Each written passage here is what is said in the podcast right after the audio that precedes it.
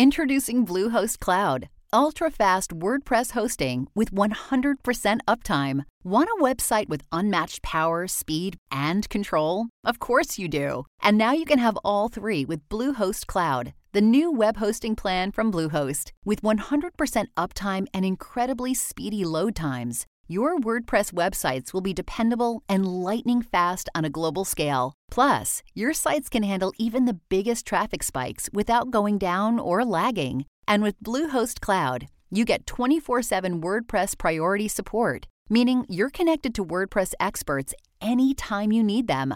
Not to mention, you automatically get daily backups and world class security. So, what are you waiting for? Get Bluehost Cloud today by visiting Bluehost.com. That's Bluehost.com. Picture this a genetic disease runs in your family. Your doctor warns you that if you try to have a child, that child is likely to inherit the disease, but new gene editing technology could change your child's fate. Critics say this technology will exacerbate inequality, pressure everyone into editing their children to stay competitive, and will meddle with the most basic aspect of our humanity, our DNA. Others say with safeguards against abuse, this technology could benefit us in a host of ways. In that context, we debate this question Should we use gene editing to make better babies? Thanks everybody for joining us. And today we are examining the science and the ethics of a new reality. The fact that we humans now have the capability, and perhaps we should call it the power, to change our DNA, all because of stunningly fast developments in the field of gene editing. Yes, there are rules and regulations being written about this all of the time to try to catch up to where this science keeps going, and different countries are doing that in different ways. But the core issue surrounding the possibilities presented by gene editing comes down to this just because we can, does that mean we should? That is the debate we're launching right now. I'm John Donvan, and this is Intelligence Squared. Okay, everybody, you have a duty to perform here now, and that is to judge this debate, to tell us which side you feel argued most persuasively. We're going to ask you to cast a vote on our motion, use gene editing to make better babies, before you've even heard any of the arguments. And then we're going to ask you to vote a second time after you've heard what everyone has to say. And here at Intelligence Squared, we name as the winner of the debate the team whose numbers go up the most between the first and the second vote in percentage point terms. The first vote, happening right now, here's what we want you to do go to iq2us.org. That's iq2us.org in a web browser. You will there find a multiple choice field where you will tell us whether you are for, against, or undecided on the statement use gene editing to make better babies. I'll give you just a couple more seconds to get that first vote in. Okay, I think you've done it. So now it is time to meet your debaters. Arguing for the motion, use gene editing to make better babies, is George Church, renowned geneticist who helped develop the first direct genomic sequencing method which led to the Human Genome Project. His partner, Amy Webb, founder of the Future Today Institute and author of The Genesis Machine. Opposing them, Francoise Baylis, a leading bioethicist and philosopher whose research extends to heritable human genome modification. Her partner, Marcy Darnovsky, executive director at the Center for Genetics and Society, who has written extensively about the politics of human biotech. And now, here we are all together. I want to thank everybody for joining us for this Intelligence Squared US debate. Great. Thank it's you. Great it's great to, be, to be here. So let's move on to round one. And round one is comprised of opening statements from each debater in turn. These statements will be four minutes each. Again, our motion is use gene editing to make better babies. And speaking first in support of the motion, here is George Church. George, the screen is all yours. Thank you. Uh, the answer is yes, we should use gene editing to make better babies. Unpacking this a little bit, uh, gene editing includes subtracting, adding, or substituting DNA in cells. Our debate topic very notably does not mention heritable or germline. To make better babies, means making them healthier, as in, how is, is your baby feeling better today? This debate is not about can anything go wrong? Of course, it could go wrong. Uh, But rather than banning cars completely, we regulate. We minimize risk via airbags, children's car seats, and speed limits. Benefits must outweigh the harm. Similarly, we've been working very hard to minimize potential risks of uh, gene therapy and editing, the negatives, uh, off target effects, slippery slopes to unneeded enhancements, high costs, and high unknown impact in unconsented future generations. This debate is about, given extensive safety improvements and testing, will we accept FDA approved use of gene editing in babies? In fact, do we approve of gene editing that is already happening to make babies better? For example, CAR T anti-cancer therapies involve gene editing babies as young as seven months. AstraZeneca and Sputnik COVID-19 vaccines are adenoviral capsid delivery of DNA, which via maternal antibodies protect babies. Note that the cost of these can be as low as $2 a dose, which is a big step towards equitable access, which I know is an issue. Even earlier in life are prenatal gene therapies these have been tested since 2018 for Gaucher's disease, in which babies would otherwise die in two years. Many serious de novo genetic diseases in babies are undetectable in parental genomes. For example, Rett syndrome, which also has a gene therapy in testing. So we need to do this independent of the parental risk. Any one of these four examples, CAR T, COVID, Gaucher's, and Rett, should be sufficient to settle this debate. But what if we feel obliged to also consider heritable changes or enhancements, despite both topics absent in the debate title?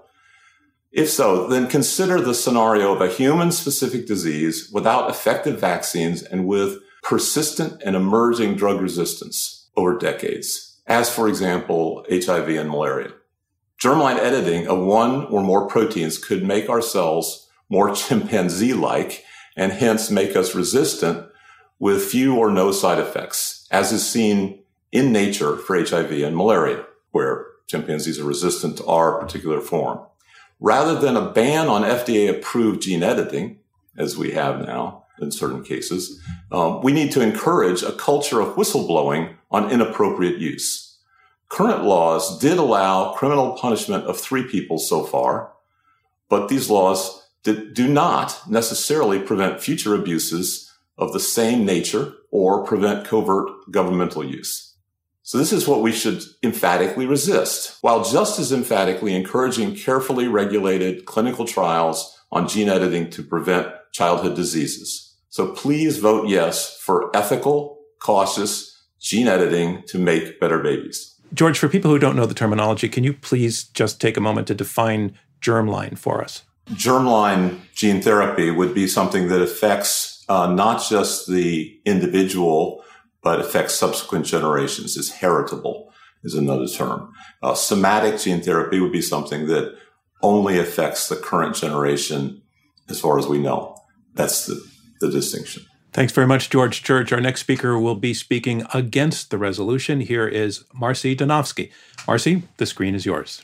Thank you, and thanks to Intelligence Square for organizing this important conversation. So to be clear, I'm going to be talking about reproductive or heritable gene editing, which I think is what most people understand when you're talking about making better babies, and which is what the policy debate that's been going on is really about. So my strong belief is that using gene editing this way in an attempt to make so-called better babies would be both wrong and dangerous it would be wildly unsafe for those babies. Certainly that's true now and probably always.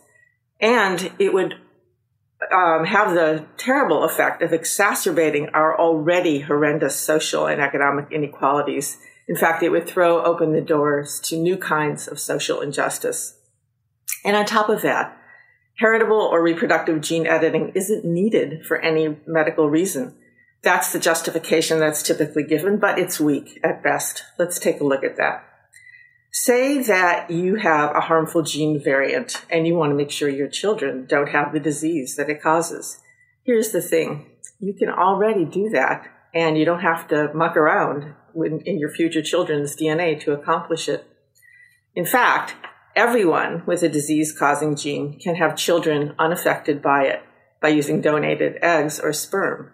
And very nearly everyone in that situation can have unaffected children who are also uh, genetically fully related to both members of a heterosexual couple by using a safe and established embryo screening and selection technique.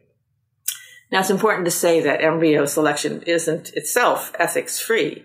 It does raise thorny questions about what kind of people we'll welcome into our world.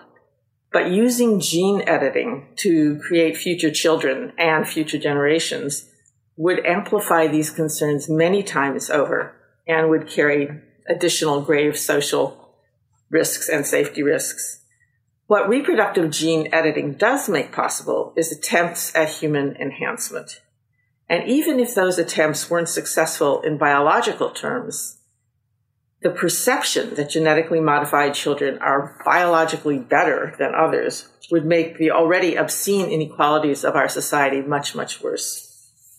And that is the likely societal consequence of attempts to create better babies, even if those attempts are well intentioned.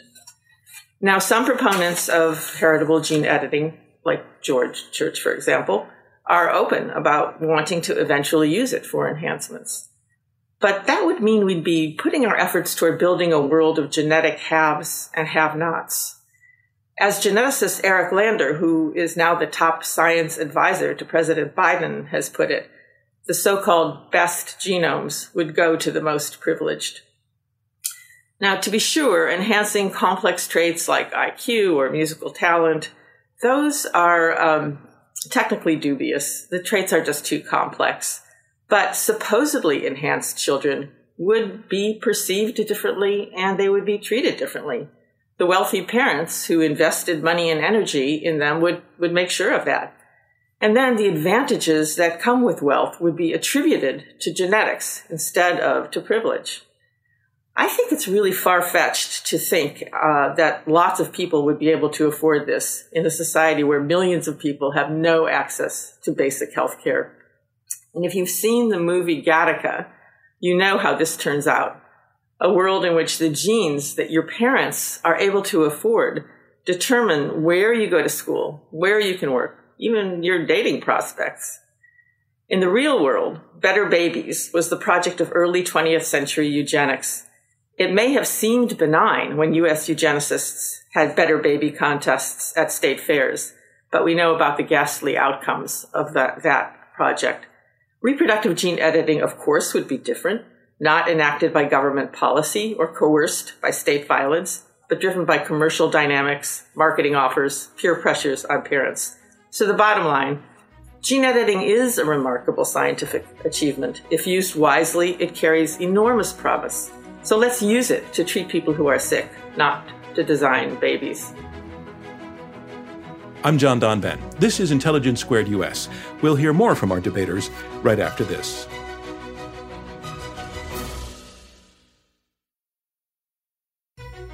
Welcome back. I'm John Donvan, and this is Intelligence Squared US. Let's jump right back into our discussion. Next up on the screen with an opening statement in support of the motion use gene editing to make better babies, here is Amy Webb. Amy, it's your turn. John, thank you so much. And I would like to appreciate and thank the Intelligence Squared community for allowing us to engage in one of the most important and enduring debates of our time. And Marcy, I really appreciated your thoughtful remarks. In his opening remarks, you heard George make the case for ethical, cautious gene editing. And I'd like to venture a little deeper into the reasons why gene editing should not only be allowed, but that we ought to champion gene editing right now. We are living through an inflection point in humanity. We can now read and debug the code of life. There are three reasons why we ought to further develop this miraculous technology. First, nature is literally full of bugs. The natural world is riddled with errors and mutations. Millions of babies are born each year with errors in their biological code, awful mutations that cause diseases like Tay Sachs disease and cystic fibrosis. Until recently, there was no way to know in advance if an embryo had that mutated code. Gene editing allows us to make corrections in that code and to prevent it entirely. If we can prevent human suffering, we are morally obliged to do so. Second, humans in our current form are vulnerable to external threats like novel viruses. It's plausible that SARS CoV 2, which causes COVID 19, will become endemic like influenza. But there are so many other lethal viruses that persist. You heard George explain just a few of them, HIV, for example. There's also MERS, the Middle East Respiratory Syndrome, which has a mortality rate of around 35%. Gene editing makes us less vulnerable to the 1,500 or so species of uh, path- pathogens to humans that we know today, and the billions of pathogenic viruses, protozoa, organisms that luckily we haven't encountered yet. Gene editing makes us more resilient. Third, humankind needs optionality. The resolution that we are affirming today is that we should use gene editing to make better babies. The survival of our species requires intervention.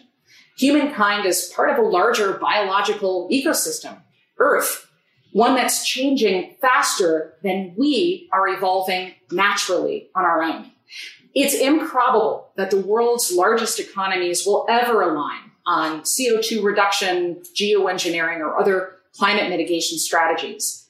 Gene editing will at some point give us the chance to make edits and upgrades to enable us to live comfortably in our communities. Now, today, you are likely to hear our opponents say some pretty scary things. In fact, you've already heard some pretty scary things. Marcy has already talked about wildly scary potential outcomes. A future in which we have Gattaca like haves and have nots, where rich people get to create designer babies, the way that you would walk into a Build a Bear workshop in the mall and select all the traits that you wanted uh, to, to include in your baby. There is no evidence, and you will hear George and I say this over and over again, that there is no evidence to support the claim that gene editing will benefit the wealthy specifically. In fact, there is ample data and ample evidence to support the contrary. I'm here, along with George, to make the case that gene editing can be safe, but I'm not a geneticist. I'm a quantitative futurist. I'm a social scientist. And I use quantitative and qualitative data to build scenarios that model next order outcomes. So I'm here to help you understand the dangers of catastrophizing. There is no way to predict the future. It is statistically and mathematically impossible when we are looking at something with as many variables as the futures of life, where an unknown number of variables under no one person's control are at play. We cannot accurately predict the future, but that does not give us license to speculate wildly about what might happen, like assuming that gene editing will inevitably lead to catastrophic outcomes. Agreeing with our opponents today is tantamount to robbing our futures simply because we refused to change our mental models. Voting yes on this resolution doesn't automatically lead to Gattaca, to a dystopian future. Voting yes gives us optionality and a chance to improve our well being. Thank you. Thank you, Amy Webb. And now we go on to our final opening statement, and it will be against the motion from Francoise Baylis. Francoise, the screen is yours. Thank you. And uh, I really appreciate the opportunity to sort of share some of my views uh, with the audience. I want to say at the outset that in the abstract, I'm willing to be persuaded uh, that we should use human genome editing technology to build better humans. But the problem for me is I've yet to hear what I would consider to be a really robust definition of better. I think what constitutes better in the minds of some is a function of where we are at this moment in time. And so, in some sense, it's a little bit of a fad. Today, this is better. Tomorrow, something else is better. The other thing I haven't heard really is a really good argument that actually tells us why we should spend our time, talent, and treasure on this particular technology in pursuit of a reproductive goal of building better humans. So I want to be very clear about this. The time and talent of members of the scientific community and the resources that we have to invest in science are limited. And so we actually have to make decisions about where we want to make those investments. And that's why I want you to vote against this motion. I think there are better things we could be doing with our time, our talent, and our treasure. So let me just share with you what are the common arguments that are typically brought forward in, you know, support of the motion. One of them is the right to have genetically related children. It is said repeatedly that there are people, parents, prospective parents to be more precise, who are at risk of having a child with a serious genetic disease, perhaps even a lethal genetic condition. They want to have children. They have the right to have children. The second argument often brought forward is that we use enhancements all the time. Why think we should stop here?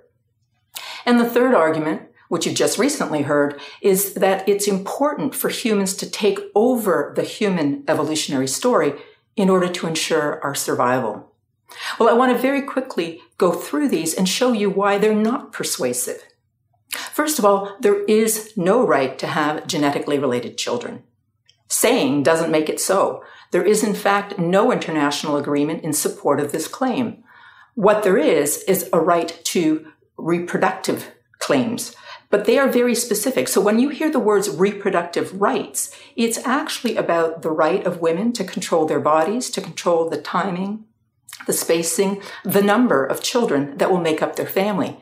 So it's really about access to things like contraceptives or termination of pregnancy.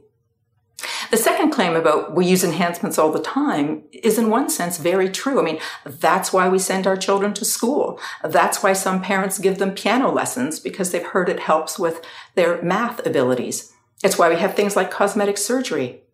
But I want to suggest that there's something fundamentally different in this context where you're actually tinkering with that which makes human life. And that's true whether you're talking about tinkering with the gametes or tinkering with the embryos.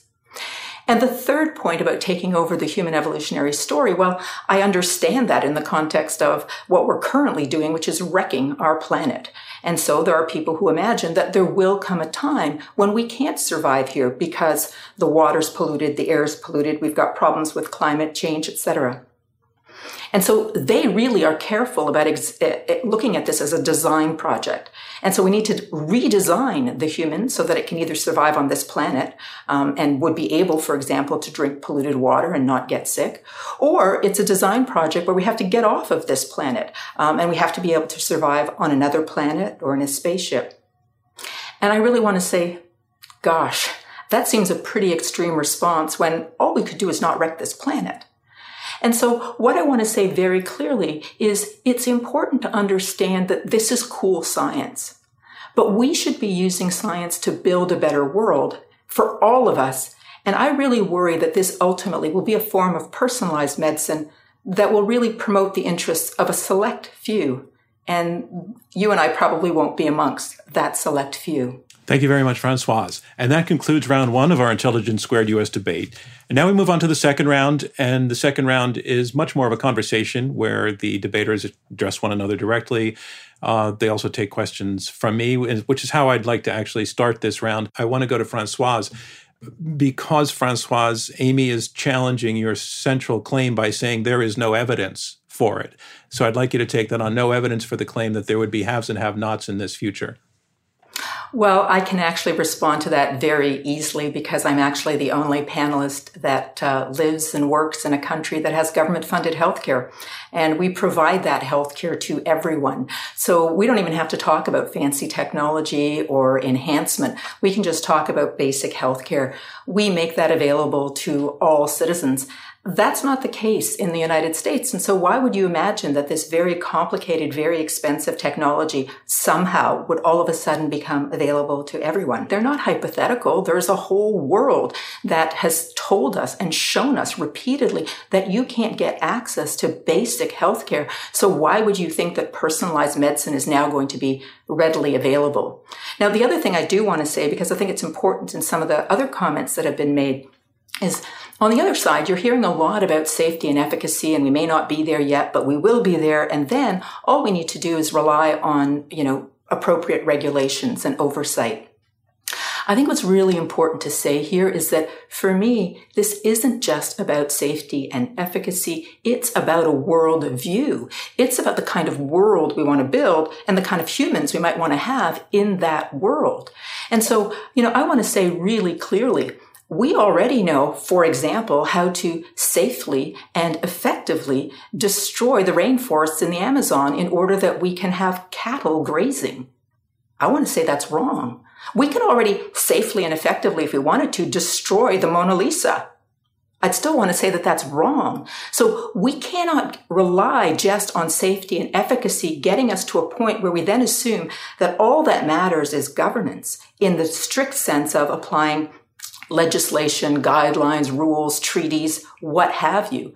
What we really need to understand is that this is about the kind of world we want to build.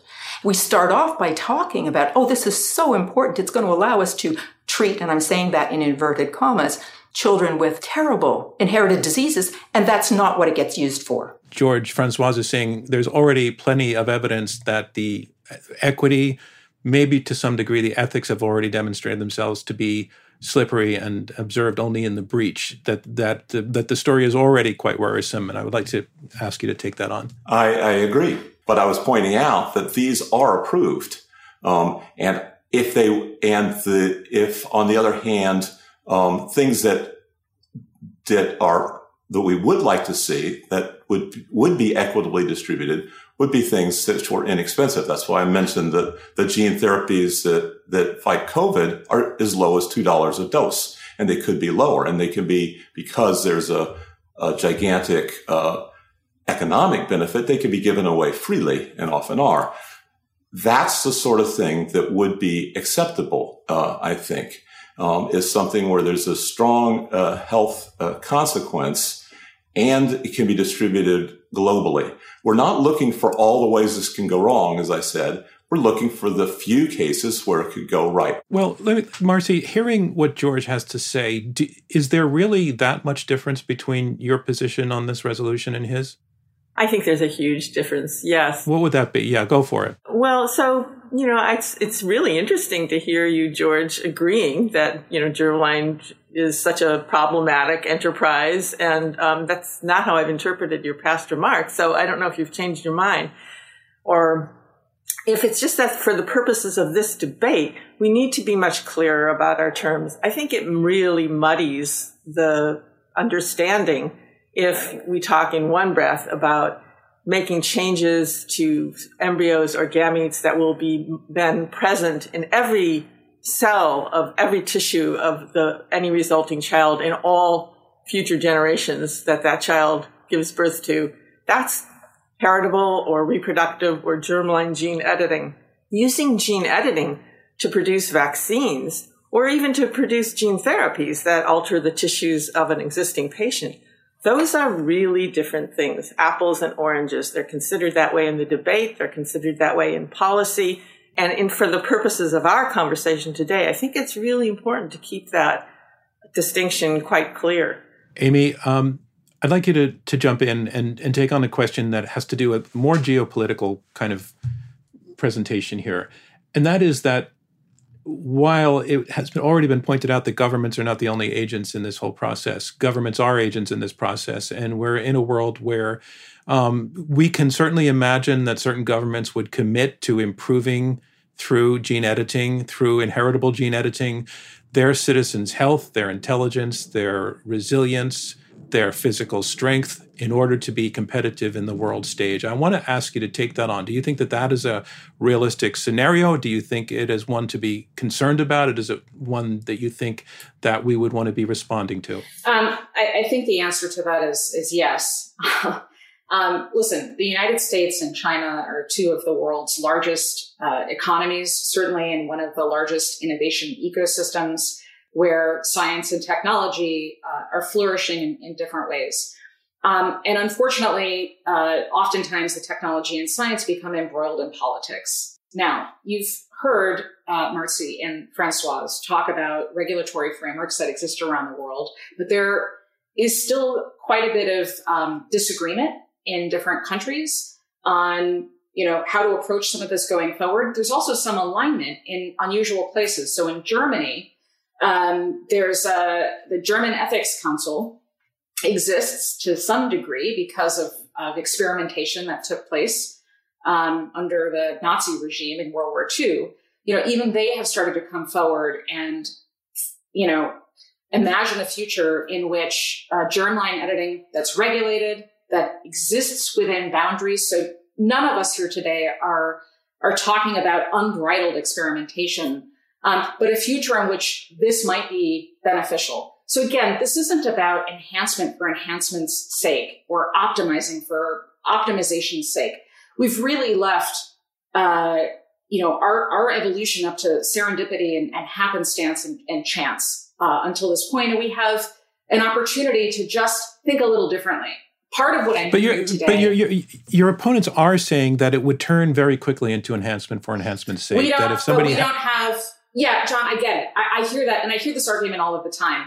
Yeah. It's what I call the paradox of the present. We use what we have seen or heard previously and assume that that is what's prob- It's what's most likely to go forward. I model probabilities for a living. And at the moment, we don't have enough evidence supporting the claim that that, that, that this will necessarily take a dystopian route. George has already, look, we all agree that there's a lot of danger here, but there's also opportunity, and the opportunity comes through thoughtful use, regulation, and, and frameworks. To sit back and pull the plug on all of this because we're not willing to come to the table and sort out what the regulation should look like is not, you know, is dismissive.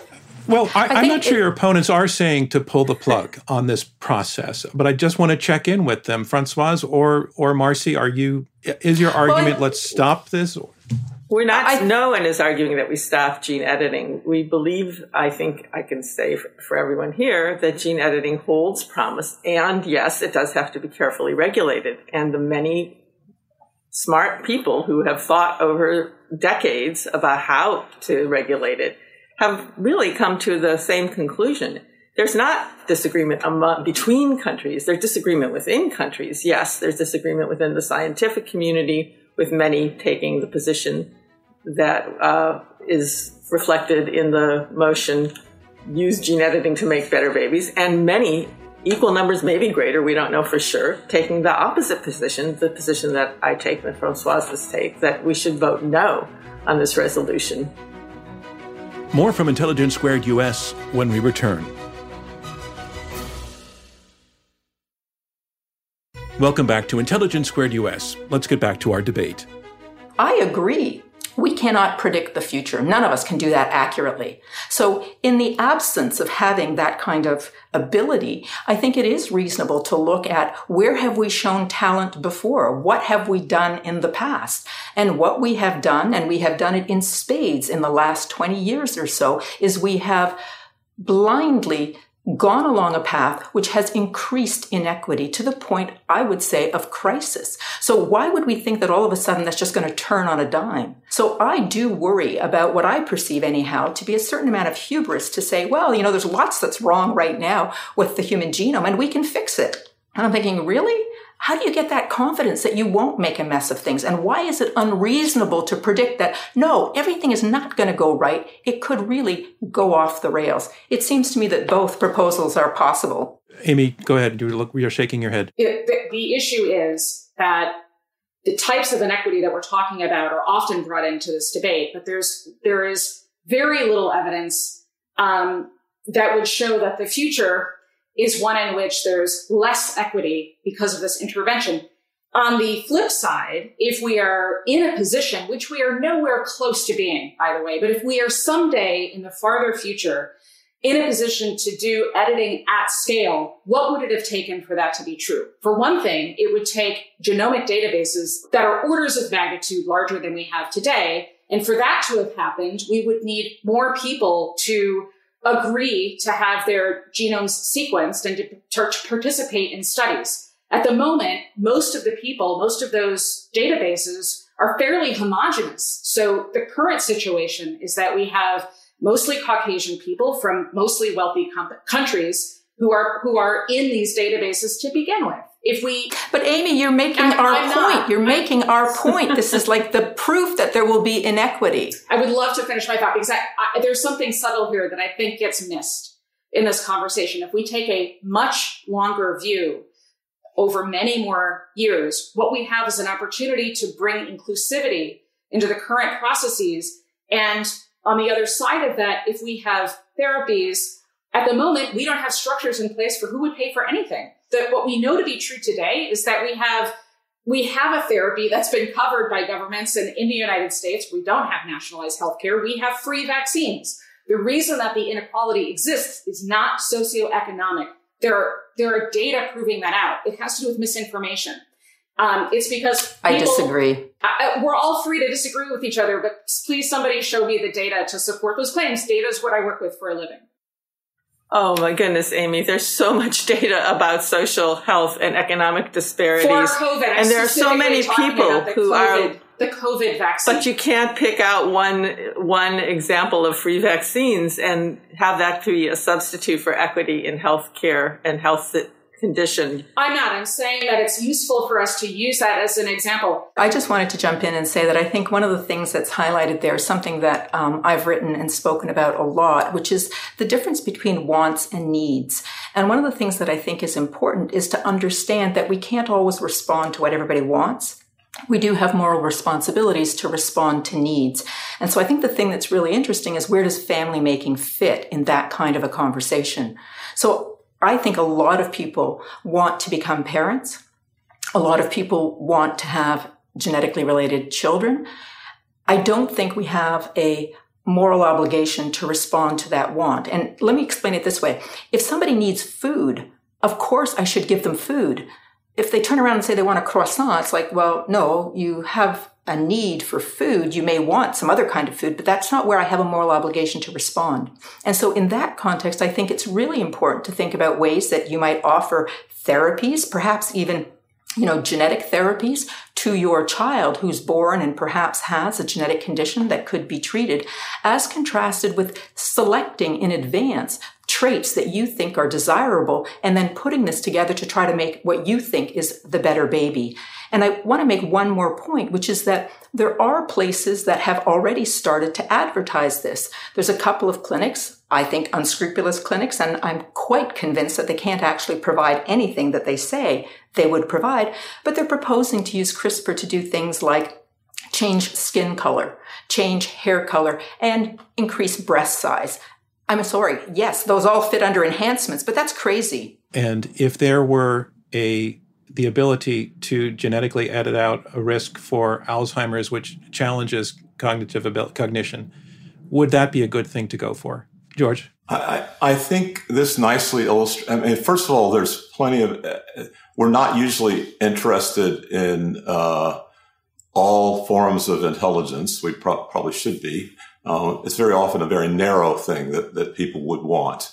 Um, and very narrow types of intelligence have been uh, shown to be fairly easily manipulated in, in animals. I think the place where we should be drawing the line is where Francoise was saying about worldview and what we actually want to do and outcomes rather than mechanism by which we achieve those outcomes. So what worries me is that we will develop drugs and gene therapies that will address Alzheimer's in adults and they will be used off label for enhancing intelligence in adults. And then we will truly have the imbalance and the social divide that we're trying to avoid with this arbitrary line in the sand. So, can I just interject? Because I actually would like to offer a response to both formulations um, of your question. The first one was, you know, about increasing intelligence and IQ. And at the time, in response, I thought the only way I would have to answer that question is to refer people to Jonathan Glover, a philosopher who, when asked that kind of question, said, Of course, yes, we need to do that. Why? Because we're too stupid to stop wars. And so what that already tells you is that the focus is on what's the goal, what's the objective. And so in that context, it wasn't about getting a competitive advantage. It's about how we make the world a better place. And we're not doing a very good job of it right now. And then you reframed it in terms of Alzheimer's. And one of the things that, you know, I wanted to share is that uh, my mother passed away of Alzheimer's disease and our family lived with that through a period of about 10 years. Um, it was very difficult. It was very challenging. It was hurtful. My mother was a very strong and powerful woman, and I thought this is a terrible way for her to exit this world. And yet at the same time, I think I'm a better person for having lived through that experience. And I wanted to say that in the context of having challenges that we have to face and overcome, and sometimes they're very deep and hurtful, but they make us who we are and they make for the rich diversity. And I think we ought to be worried about trying to always massage things in the world so that we're better off in some sense. And again, it's that question what does it mean to be better? Well, very, very profound way to finish round two. I want to thank all of you for the conversation we just had. And now we move on to round three. And round three will be comprised of opening statements by each debater in turn. They will be two minutes each. And first to speak in support of the resolution is George Church. George, once again, the screen is yours.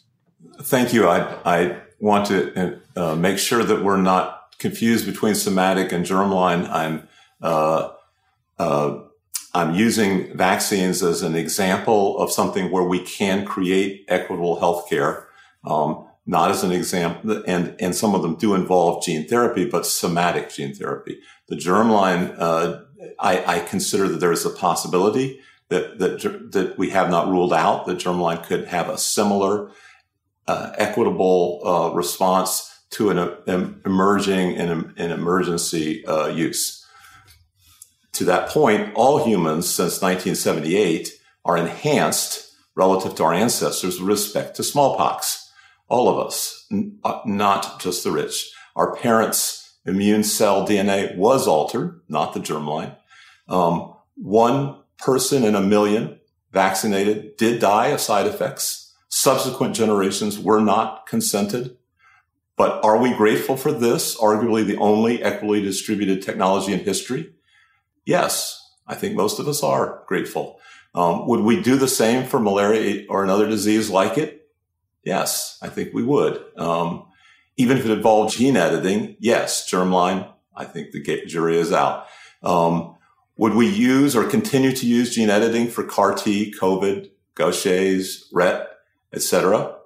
I would say yes. Germline, you decide. Uh, but please vote yes. There are reasons to use gene editing to make better, better healthier babies. Thank you, George Church. Our next speaker will be making her closing statement against the motion. Here is Marcy Darnovsky. Marcy, your turn again. Thanks, John. So the motion today is use uh, use gene editing to make better babies. And what do we mean by better babies? How do we imagine what better babies would look like? Well, I have a collection of magazine covers that feature pictures of so-called better or designer babies. And these magazines include mainstream weeklies like Time, women's magazines like Cosmopolitan, and popular science magazines like MIT Technology Review. And the babies that they used uh, on their front covers are supposed to sell magazines, of course, but they do that by illustrating what the imagination today of heritable gene editing looks like. And all these babies have some things in common. Every one of them has blonde hair, blue or green eyes, fair skin. And I think that reflects a likely future if we allow gene editing to make better babies. And it's why we should keep the door shut. Finally, I want you to imagine a world where newborns are labeled as good or bad, better babies or not better babies, based on the DNA that was sold to their parents at the fertility clinic. This would be a world where the wealthy buy genetic privileges for their children and pile those on top of their other advantages. And now we can imagine a really different world where children are all born with an open future, with their lives full of possibility, where society's resources go for providing all children with clean air, clean water, basic health care. So uh, please vote no on this motion. Voting no is a vote against opening the door to a new form of high tech, market driven eugenics. Voting no is in favor of using our social resources to develop new medical treatments for people who are sick. Let's use gene editing to treat patients, not to make supposedly better babies. Thank you, Marcy Darnovsky. Our next speaker will be speaking in support of the resolution Use Gene Editing to Make Better Babies. Here is Amy Webb. Today's debate was not about designer babies. It was about improving health and health outcomes in a safe future way. Now, Marcy said earlier that we don't have evidence in some cases because we're talking about the future, which I deeply appreciate and agree with. But you also just heard Marcy describe a probable future of Aryan superchildren. Blonde hair, blue eyes, we keep seeing them over and over again on magazine covers. And what we know to be true is that that's not a foregone conclusion. It's simply artifacts from what already existed. We can develop guardrails to prevent against the, the future that she's describing. In fact, we do have data and we can build out models. This is what I do to explore next order outcomes.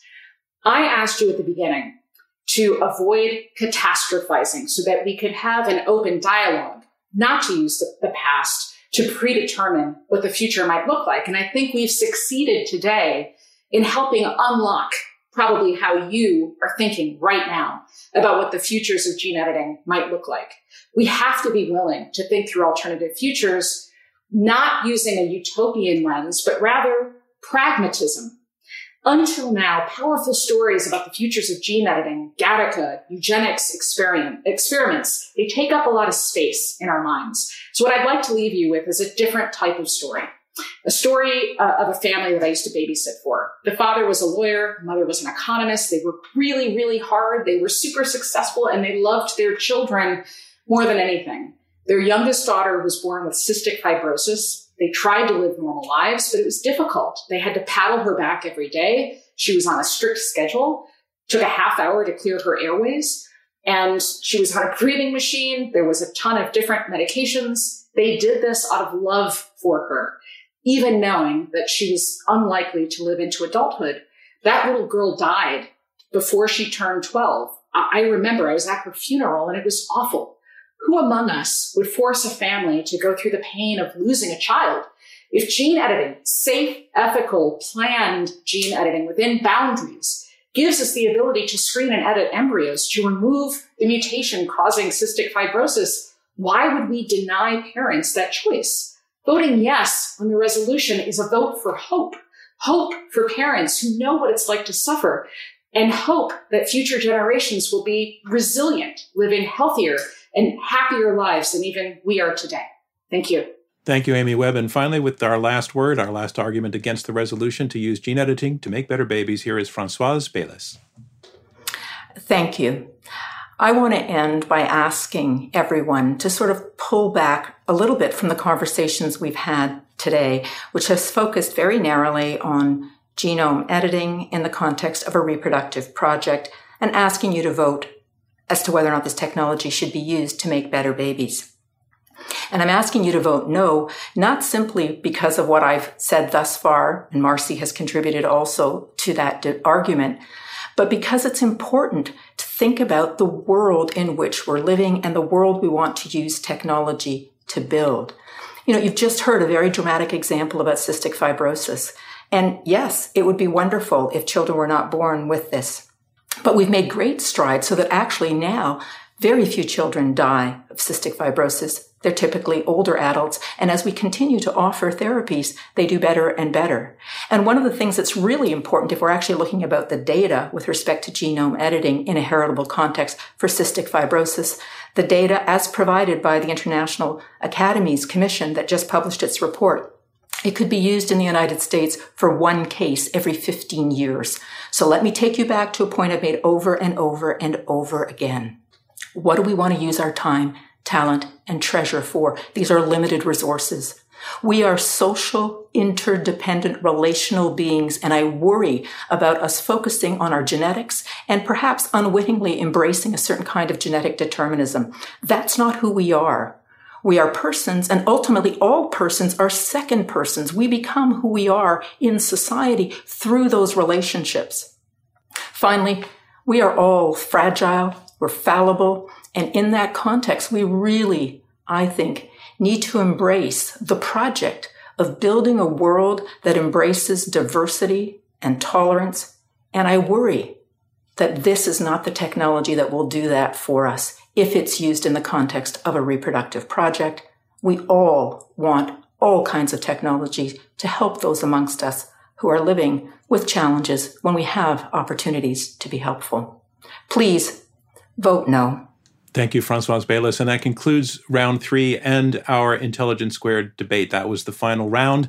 And now it's time for our second vote. Remember, it's the side that changes the most minds between the first and the second vote that will be declared our winner. Second vote goes the same way as the first one did. Please go back to iq2us.org. You'll have the same choices for, against, or undecided. And as I mentioned earlier, we're going to be keeping this vote open for seven days. And at the end of those seven days, we will announce the winner on our website, iq2us.org. The competition is over. I want to say to all four of our debaters, I think that you uh, set such an example of bringing a technical, complex, nuanced topic. You just brought more light to the conversation for all of us. I'm not sure that anything was resolved here. Uh, but I don't think this is at the moment the moment for resolution of this issue at all. As we're talking about a future for which there is no evidence, we'll we'll have the evidence in the future, and perhaps we can have you all back in that future time, a future generation for another debate. But George, Amy, Marcy, and Francoise, for an excellent conversation and for doing it the way you did, I want to say thank you so much for joining us at Intelligence Squared. Thank you. Thank you. Thank you. Yes, thank you all. I want to thank you, our audience, for tuning into this episode of Intelligence Squared. I hope you enjoyed it just as much as I did. Intelligence Squared is a nonprofit that is generously funded by listeners like you, members of Intelligence Squared, academic institutions, and other partners, and by the Rosenkranz Foundation. Clea Conner is our CEO, David Ariosto is our head of editorial, Amy Kraft is our chief of staff and head of production, Shay O'Mara and Marlette Sandoval are our producers, Kim Strempel is our production coordinator, Damon Whittemore is our audio producer, and Robert Rosenkranz is our chairman. Our mission here at Intelligence Squared is to restore critical thinking and facts and reason and civility to American public discourse. We would love your support in that effort. Please visit www.intelligencesquaredus.org to join the debate and hear from both sides, at least both sides, of every issue. I'm John Donvan. Thanks so much for listening.